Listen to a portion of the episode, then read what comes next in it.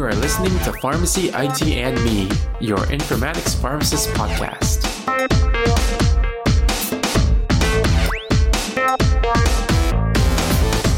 Everyone, this is Tony Dao. Welcome to another episode of Pharmacy IT and Me. And as with every episode, we start this one saying that the intended audience is everybody. Today, we'll be speaking with our special guest, Dr. Rita Jew, on what her role is in terms of pharmacy technology, informatics, and operations. So, thank you so much for taking some time to be on the podcast, Rita. How are you doing today? I'm very good, thank you. It's nice to be talking to people while we're stuck at home. So, I'm I'm glad to be on your podcast. Yeah. yeah, yeah, that's uh, been quite a roller coaster. Uh, before we get started with, you know, some of the more detailed questions, can you just tell the listeners a little bit about yourself? Sure. Yeah, I actually have been a pediatric pharmacist by training. I never thought I would get into the technology and um, automation world as um, I thought of myself. I still think of myself as a pediatric clinical pharmacist, specifically in the field of neonatology. I think uh, what brought me into technology and automation is really the need to serve uh, the, the youngest and the most vulnerable patients. As you all know, pediatric is a pretty labor intensive field where a lot of our medications require a lot of manipulation. So as I evolved into my role as a clinician and then eventually as, as a pharmacy manager and leader in um, Department of Pharmacies, I really realized that the only way to protect our patients and make the medication process safe is through technology and automation. So have been a neonatology clinical specialist at heart and um, now just as the need of of my job evolved, then I got into a lot of technology and automation ventures. Awesome, awesome. So, you know, like for your experience in the clinical side before you got into the technology side, can you kind of go over some of that experience? Like, were you working on the the uh, clinical staff, or were you working as a manager before you got into that? Sure, right. So I started out as, a, as like I say, a specialist in neonatology, and a couple years after that, and this was at the Children's Hospital of Philadelphia. And soon after that, I became the clinical coordinator, and so I was doing basically managing all the medication use process from the clinical perspective, the P&T, drug use evaluations, um, investigation of drugs, and those kind of things. And through that role, actually, that was my first taste of technology because uh, Children's Hospital of Philadelphia is a pretty progressive institution when it comes to technology. We actually were using CPOE back in the early 1990s, and that's the first set. I, I'll call it the actually the more web processing CPOE called TDS, where physicians were transmitting the orders to us through the computer. And we still need to enter it into our, our pharmacy system, but that was the, my first version of CPOE. And as the technology evolved and Children's Hospital hospital decided to adopt a more advanced form of CPOE, I was helping them design what this the system that was at that time called Sunrise Clinical Manager. So I was helping with building the clinical system to make sure we safeguard the process um, in dispensing medications with the patient. So that's that's where I really started. I spent um, 14 years at Children's Hospital at Philadelphia working in the clinical role, but just slowly getting into technology and a taste of that. And then as I moved back to, as I got recruited back to California as the executive director for uh, Children's Hospital of Orange County, that's when I really get into technology. I helped work on the second CPOE system, and this in this case it was Cerner. I helped them work through the clinical side of the order sentences, the order sets and all with, with Cerner before we, and helped us in the process of going live. But this is also where I brought in, I started getting exposure to automation. So to, we were lucky to have a very supportive leadership team at Children's Hospital of Orange County that allowed um, the hospital and the pharmacy department to acquire the first robotics IV automation. Um, so we have the first Riva robot at CHOC, and um, that's when I really get into using technology to help improve medication safety. Wow, that's like a lot of experience. And you know, like for your time just working on the clinical side, uh, one of the things that a lot of students do ask me too is that, you know, they want to get into pharmacy informatics, but they don't know how to get there. And I try to emphasize to them that they knew, they do need to have that kind of uh, workflow knowledge, operational knowledge, and clinical knowledge before they get into using the technology. So can you kind of describe like how your experience as a clinical specialist, as a clinical coordinator, and being in the operations, how all of that was able to kind of uh, be very beneficial for you when you moved into the technology space to apply that those kind of technologies to that operation? Yeah, I can't agree with you, Mal, about the the clinical experience and the operational experience. For someone, I always tell students and residents that you can be anyone can be a a PharmNet analyst or Willow analyst um, just doing the programming. But what I think really benefits me and the team as we went on with the build is understanding the clinical needs of the patient, whether it is the volume that is needed for the very small, the, uh, the volume that we actually want to avoid and minimize, where we're serving a very small micro preemies to just the actual workflow in the pharmacy where, you know, I can offer the insight of, okay, we build something this way, then it's not going to be safe because the pharmacist who's going to be uh, verifying an order might not see the information. So one great example to you is was we were trying to implement CPOE at CHOC, we were trying to adopt what has been done in the past, which was not perfect to begin with in the paper world where they really, the physician would just say, I want dopamine 5 mics per kilo per minute for this 0.5 kilo neonate, and the pharmacist figure out the rest. Well, there was a lot of conversation that needs to happen to to know what the concentration needs to be. And then the worst thing is when the concentration changed nobody realized that. And that was already a problem back in the days of the paper world. Um, but it was just it was just going to get exaggerated as we try to implement the same thing in CPOE so I was able to kind of bring that kind of lens into the, the the team to tell them, okay, now we can't build it this way. This is we really need to include the con- have the physicians pick the concentration and the rate because that is what is going to be in the system. And if the pharmacists need to then, uh, when the concentration needs to be changed to do a lot of manipulations, um, the nurses might not notice the change in the concentration and they might hang, they might hang the new concentration with the wrong rate and all. So all of those information that we as clinicians are keenly aware of might not be something that the build team is is understanding and having and a lot of times the build team is just doing what some of the physicians is telling them to do. So having the background in operations as well as the clinical understanding of the needs of the patients, we kind of help bridge a lot of the gaps. Sometimes I would try to explain to folks why we need a separate build for a different population because the clinical need. So all of that is is kind of important, and I think that's what differentiates um, you as a pharmacist informaticist rather than just any analyst that is doing the build. So thank you for sharing that. And, you know, I also wanted to go back a little bit about your time when you implemented the Riva machine. So, um, I mean, as you know, I, I work at CHOC right now. So, uh, when I started there and I saw that there is this giant machine that actually creates IVs with robotic arms. I was really impressed. I was surprised because I'd never seen that in a in a West Coast hospital before. And I think, uh, like what you said, it's probably it was was it um CHOC was one of the first, right, to have it. We are the first, actually. We we had we were number one. Yeah. Mm-hmm.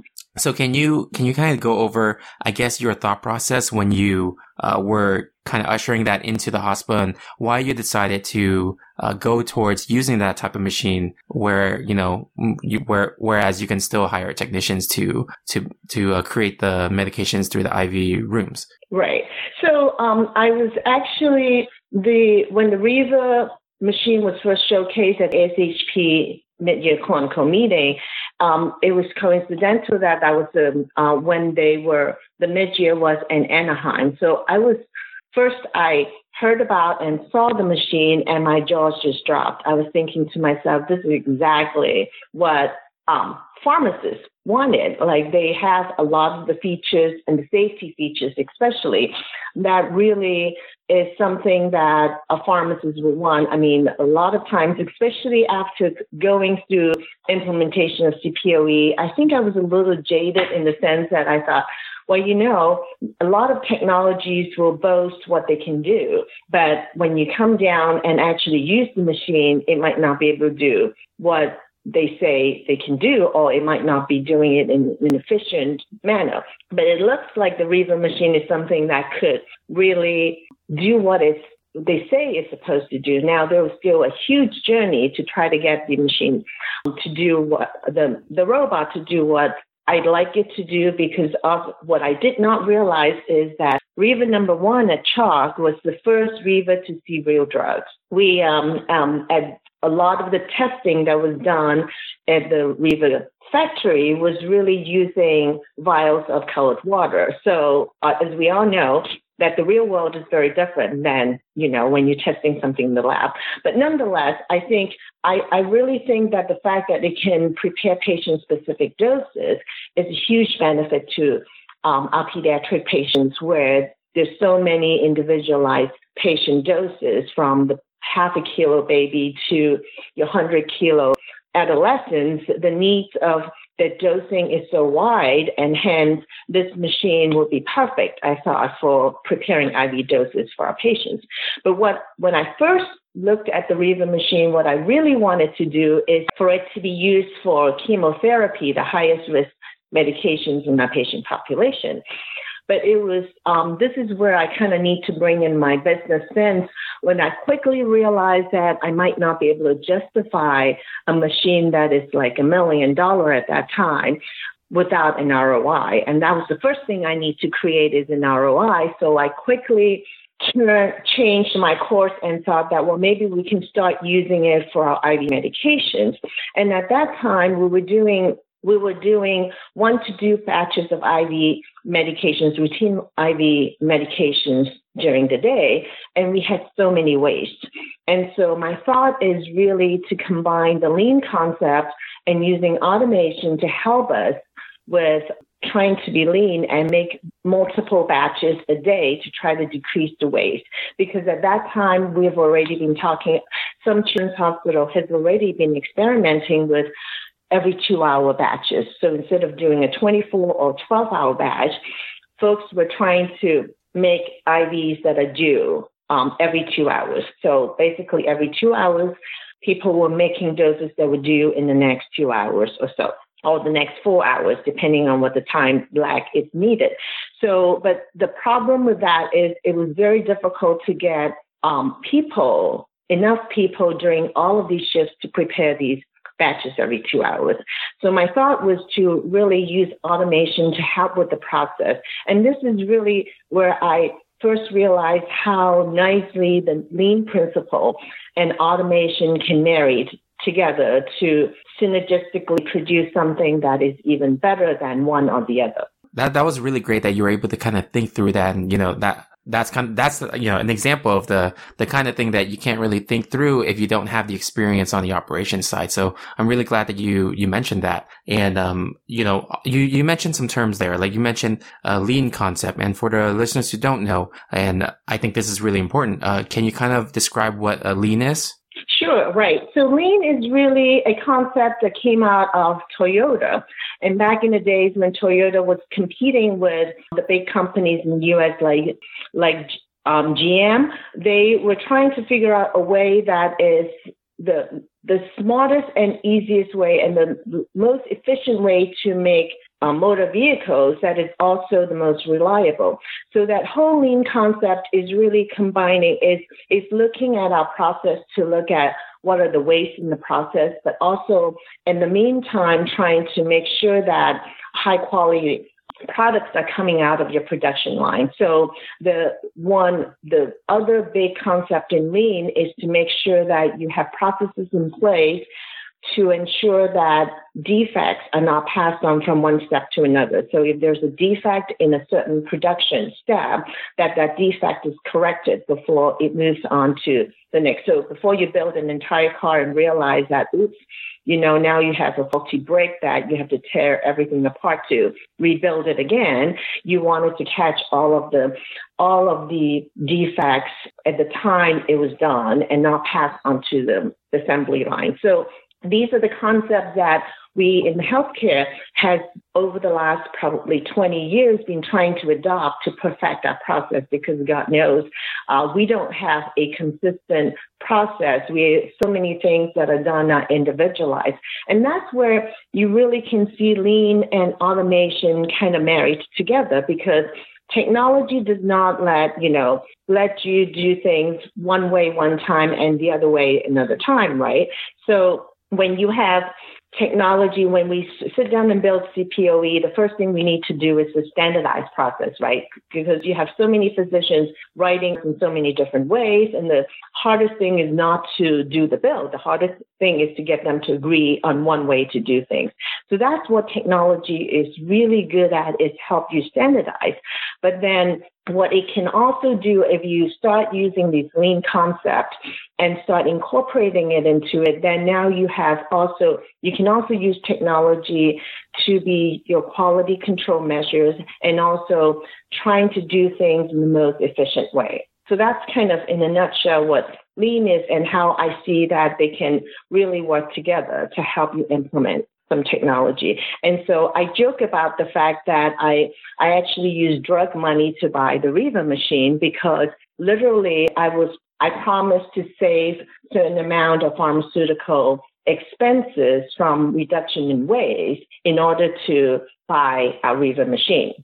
I think what what actually the one thing that I have to be very um, deliberate in my messaging as I, I, was talking to. So as I'm trying to sell this to the C-suite, I have to talk ROI, the return on investment, and how why is this going to be? Why is this a machine that we wanted to invest in? And trust me, especially our finance, uh, VP of finance was very nervous because this is brand new technology. And he, he keeps asking me, what if this doesn't work and now you have a million dollar of metal sitting in your pharmacy. So I have to work through that. But on the other hand, for my, for our staff, the one important thing is, is the threat of automation getting rid of the jobs, right? I've talked ever since I've implemented the first Riva, I've talked to numerous other people that asked the same questions. I mean, people in the media saying that is, are these robots replacing jobs? And I think what I was very deliberate in trying to do is to make sure that people understand that you can, these robots are not going to replace the job, but what they're going to, what we can do is to use the robot to complement what folks can do. So in this sense, what we can, the, the first iteration of the use of the Riva machine was really to try to take some of the higher volume drugs in the batches to have the Riva patient specific doses. So then the, the technicians can help, can be preparing the, the other doses that we have not been able, like we, we haven't put in the Riva machine to make. So in that sense, that helped us in our lean process to increase the number of batches that we can make and reduce the waste without adding more burden to the work, first of all. And then ultimately, as the hospital grew, as I was in the hospital, it was going through a really rapid growth. And what we have been able to do is to use the Riva robot to help absorb some of the increase in growth uh, in the volume of medications that we need to prepare without increasing the number of technicians. So I never have to get rid of any technicians. The only thing I was doing is to not have to hire more technicians and be able to absorb the same kind of work. And so I think as we implement these technologies, we really need to be mindful about that. And how are you going to also retrain some people? There's people who are more interested in some of these technology, and we definitely can train them to operate the machine rather than to make IVs at this point. So retooling them to try to tend to the machine and maintain it, have doing the upkeep of the machine is also a new role that has been developed as we implement the Riva machine. So jobs will be there, but you may have to kind of be more flexible in adapting to some of the new jobs that you'll be doing. Yeah, I'm glad that you kind of mentioned about the uh, the way that you're making things more efficient so they can absorb more of the uh, the growth of the institution. And I think I I feel like KitCheck with the RFID system for crash cards was kind of like another similar idea where you're freeing up the technician so that they don't spend so much time on the crash cards. So then they can actually spend more time on the, uh, the filling or the, the check, you know, the, the tech check tech or filling up the other medications. And, um, you know, it's, it's, a, it's another way, you know, it's another way to see how like technology is uh, applied to like what we do and getting things operationally efficient and lean. Um, like you said, to like reduce defects and then get everyone to spend more, spend their time more, uh, smartly, more efficiently. So I'm glad that you mentioned that. Yeah. Well, tell you because I did implement Check when I when I was at UCSF um, in my last job as well. Let me just tell you, Kit Check is more than just efficient. It it does improve efficiency, and when it works, it was so beautiful. When there's a recall, and you can literally instead of in back in the days when I was a young pharmacist, we would, when there's a drug recall, you have to go to every single crash card, open it up to see if that lot was in your in your tray for the crash card. And the beauty of KitCheck of being able to go to the computer and put in the lot number and say, nope, there's no, none of the lots are in any of the trays. We're done with the recall. Oh, but the better thing is really the fact that you can be more thorough in doing your recall because I, I, can tell you that I've experienced a few recalls where we know that we've looked at all the cards, but there's still the KitCheck system is still telling us that there's a couple of trays that are out there sitting around and that make us go and find those trays. And so this was the first time I actually can truly say that I have removed all of my recall medications from the crash cart trays when in the past I would never be able to be so like certain and confident that I re- removed everything. You might, you're probably a little too young to remember there was back, I can't even remember, probably, it's definitely more than 10 years ago, there was a huge heparin recall and a lot of pharmacy director in California got um, cited by CDPH and the Board of Pharmacy because they found recall medications in nooks and crevices as they come in and do the inspection. And so a system like KitCheck, if you use it the right way, again, you have to use the, any technology the right way. It can really help you and having that confidence that your recall medication is um, all out of your system. Yeah, and you know, I'm glad that you mentioned that. The other thing I wanted to also, also mention that's really cool, I think it's really cool when they announced this was uh, for KitCheck. Like what you said, you can feel confident that you have pulled all the lots, but you know, the configuration part in the beginning where you have to, you know, make sure that the lot is entered in the system correctly. And mm-hmm. yeah, there's, there was that step too, right? KitCheck actually announced a partnership with Sandoz where Sandoz will now have the RFID tags built in when they, when they release the, the medications for purchase. So it's just out of the box now. So it's even more confidence that when a recall happens with those products straight from the manufacturer configuration, it's, it's able to be pulled now. So so, so I think you just kind of touch on something that I'm also very passionate about is really understanding the process when you're implementing technology. I mean, this kind of goes back to what we were talking about being a pharmacist, understanding what how people do things in a pharmacy is important. As you say, um, as you said, um, the way KitCheck will work is if you actually put in the lot number and expiration, right? So a lot of these software will allow you to customize and say, oh, do you, is it a hard stop or not for you to put in certain things? Um, so that is the determination, first of all, the, the configuration of your system needs to be set to the right way so that the system can be used to um, at its best to, to help you achieve what you need to achieve, whether it's medication safety or efficiency. So that's number one. Number two is it has come to our attention then that people might be entering lot numbers in very different ways, whether you have a dash or not, whether you have a space in between some numbers or not, or are factors that will either help you identify the lot number or not, or you might miss certain lots because people are entering the wrong way. So it's what I always call garbage in, garbage out, right? If you if you don't standardize how people are doing things, then your output is not going to be helpful for you. So one of the big things that I really advocate everyone do when you actually implement a new technology is to sit down and perform an FMEA, a failure mode and effects analysis when we implemented Riva, we actually sat down with the chief um, technology officer from Riva for a week to to go through this process. So this is a process where you first identify the steps of how the process is supposed to be.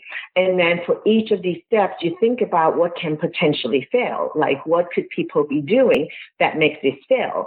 And then we kind of rank these failure modes by the probability that that will happen, the severity of it harming the patient, and also um, the detectability of an error if an error is made. And based on those three factors, we ranked the, the highest risk failure modes so we can put in place action plans to prevent bad things from happening when you implement a technology. And I can tell you that most people don't do that. And that's when they, after the fact, came up with issues that they're trying to fix. Kind of, some of them they might have to fix urgently because, because there was, now there's an acute mistake or something that happens, but a lot of times, if you spend the time doing the failure mode and effects analysis ahead of time, then some of these, what we call unintended consequence of implementing technology could actually be avoided and you can actually have a much more successful outcome in your implementation. I think I can't, I can't emphasize too much about trying to do an FMEA. I, I get folks at UCSF actually to agree to do that when we're implementing Beacon, the oncology application for Epic. And I can tell you that folks were moaning and groaning about having to do that when I make them sit through these sessions. But at the end, when we implement the Beacon process, everyone was appreciative about the fact that they actually have thought through the process and have safeguarded a lot of the things that people might actually create workarounds and such like that. So it is really important to understand your technology first and put in all the safeguards before you implement that so that you can actually make yourself applications like KitCheck to its fullest potential. You know, thank you for sharing that. And I also, so you're, you were talking about like a lot of like the high level things that needed to be done. And I wanted to, I guess, reemphasize to the listeners that your role is actually from all these experiences, your role technically is not labeled as an informatics pharmacist, but you're more of like an executive director and leader, right? Yes.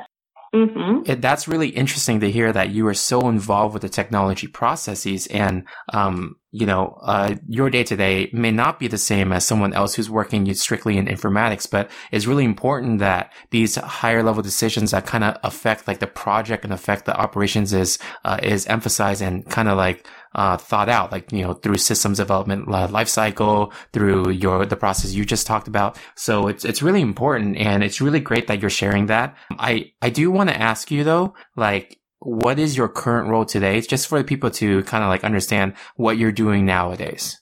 Yeah, so I actually about a year, a little over a year ago, I decided to um, to start my own consulting business. Actually, it's twofold. I am actually a consultant now, working with people on operations as well as technology implementation, wherever the projects might be. But what I'm really passionate to want to do in the next hopefully the last part of my career is really to work with technology companies um, that shares the same value I do to try to help people implement technology. So what if I'm doing my consulting work, what I am hoping to do is also explore potential opportunities where either I work in a system where I can really help implement technology in the right way or help a company accomplish that with the, with the clients so they can be most successful. But I think one of my biggest thing is I need to find the right company that shares my passion before I would jump the ship. Yeah, so I mean that's like a really different. It's actually it's not really different from what you did before. There was more like I guess uh, pharmacy focused administrative stuff you had to do before, but this is a little bit more like towards your passion of applying technology to uh, the safety of patients. And um, you know you have so many different experiences that I think the next question I'm going to ask you would probably have great advice for is, uh, you know, I get students all the time that ask about how to, you know, how to get into pharmacy informatics or even other pharmacists that are out there not working in informatics now, but they want to kind of go towards that route where they can work closer with technology and use that to uh, improve operations and workflow. So uh, for those individuals who are very interested in this field and from your experience as not it, you know, not just an informatics pharmacist, but you're more of like a director of pharmacy, executive director, things like that. What uh, kind of advice would you give them? Well, I think first of all, now that residencies are more and more prevalent and popular, if you really wanted to get into the fields of pharmacy informatics and technology, then pursuing a PGY2 residency is highly recommended. I think back when we were starting, everybody was just doing it like learning on the job. Now that there are some really good training programs, pursuing that will be one great option for for those who are either a student or a current PGY1 resident to consider that. For others who might be have been in the field for a while and really interested in getting into the informatics field, I would just say that uh, look for the opportunities. There's plenty of opportunities in any health system and hospitals where someone is, your department is implementing some kind of technology. Volunteer yourself to help with that. And I think there is, there are a lot more jobs than there are people who are trained in the traditional residency trained ways to occupy these jobs. So if you don't have the luxury of doing a residency, I would say just volunteer yourself. A lot of the things that I got myself into are things that I just somehow volunteered myself in. And then as you start getting some of those real life experience, then you will have the opportunity to jump onto some of the more formal roles of, of technology. But I think one most important thing I do want to impress on your listener is the fact that don't think of pharmacy informatics and technology as just, you know, a job that you're an analyst that you're built doing a build or you're maintaining a system.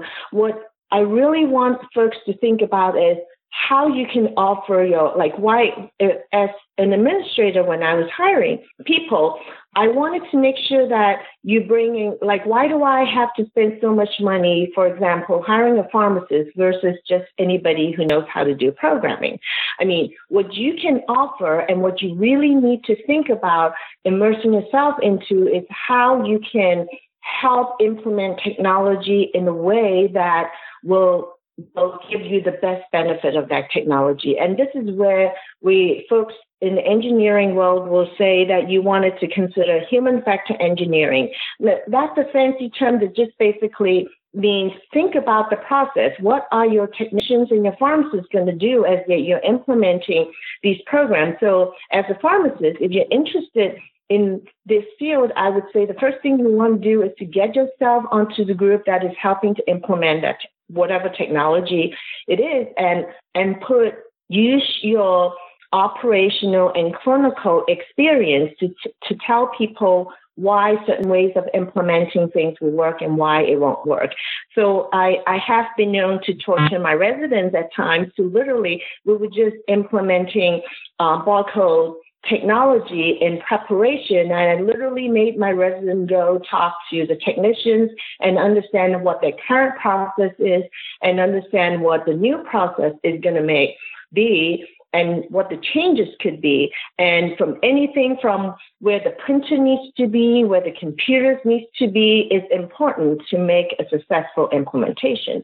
And so as a pharmacist or a technician who's really interested in technology, I think at the very first step is just get yourself into helping implement it and offer your insights on operations and try to get people to think past just the programming part of the implementation of technology. Awesome. Thank you for sharing that really good advice. And, you know, for people who have like additional questions that they probably want to ask you specifically, well, what's the best way that they can reach out to you? Yeah, they can reach out to me via email. My email account is ritajew90 at gmail.com. So R-I-T-A-J-E-W 90 at gmail.com.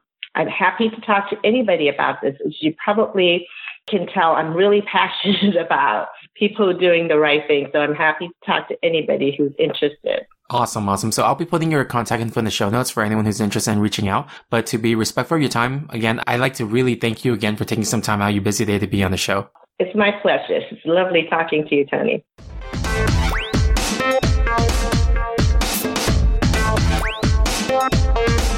All right. If you like our show, please share with your friends, or you can help us out by writing a review on Apple Podcasts or any of your other favorite podcasting services. You can also check us out on social media on Facebook, Twitter, Instagram, or LinkedIn, and you can also reach out to me at tony at pharmacyitme.com. If you want to network, you can check out the Pharmacist Slack group at pharmacistconnect.com, which is P H A R M A C I S T S C O N N E C T.com. There's different topic channels, including informatics, and I've met some great colleagues on there, and I look forward to connecting with you as well. Thank you again for listening, and I'll see you on the next episode of Pharmacy IT and Me. And remember, technology is a tool, patient care is the goal.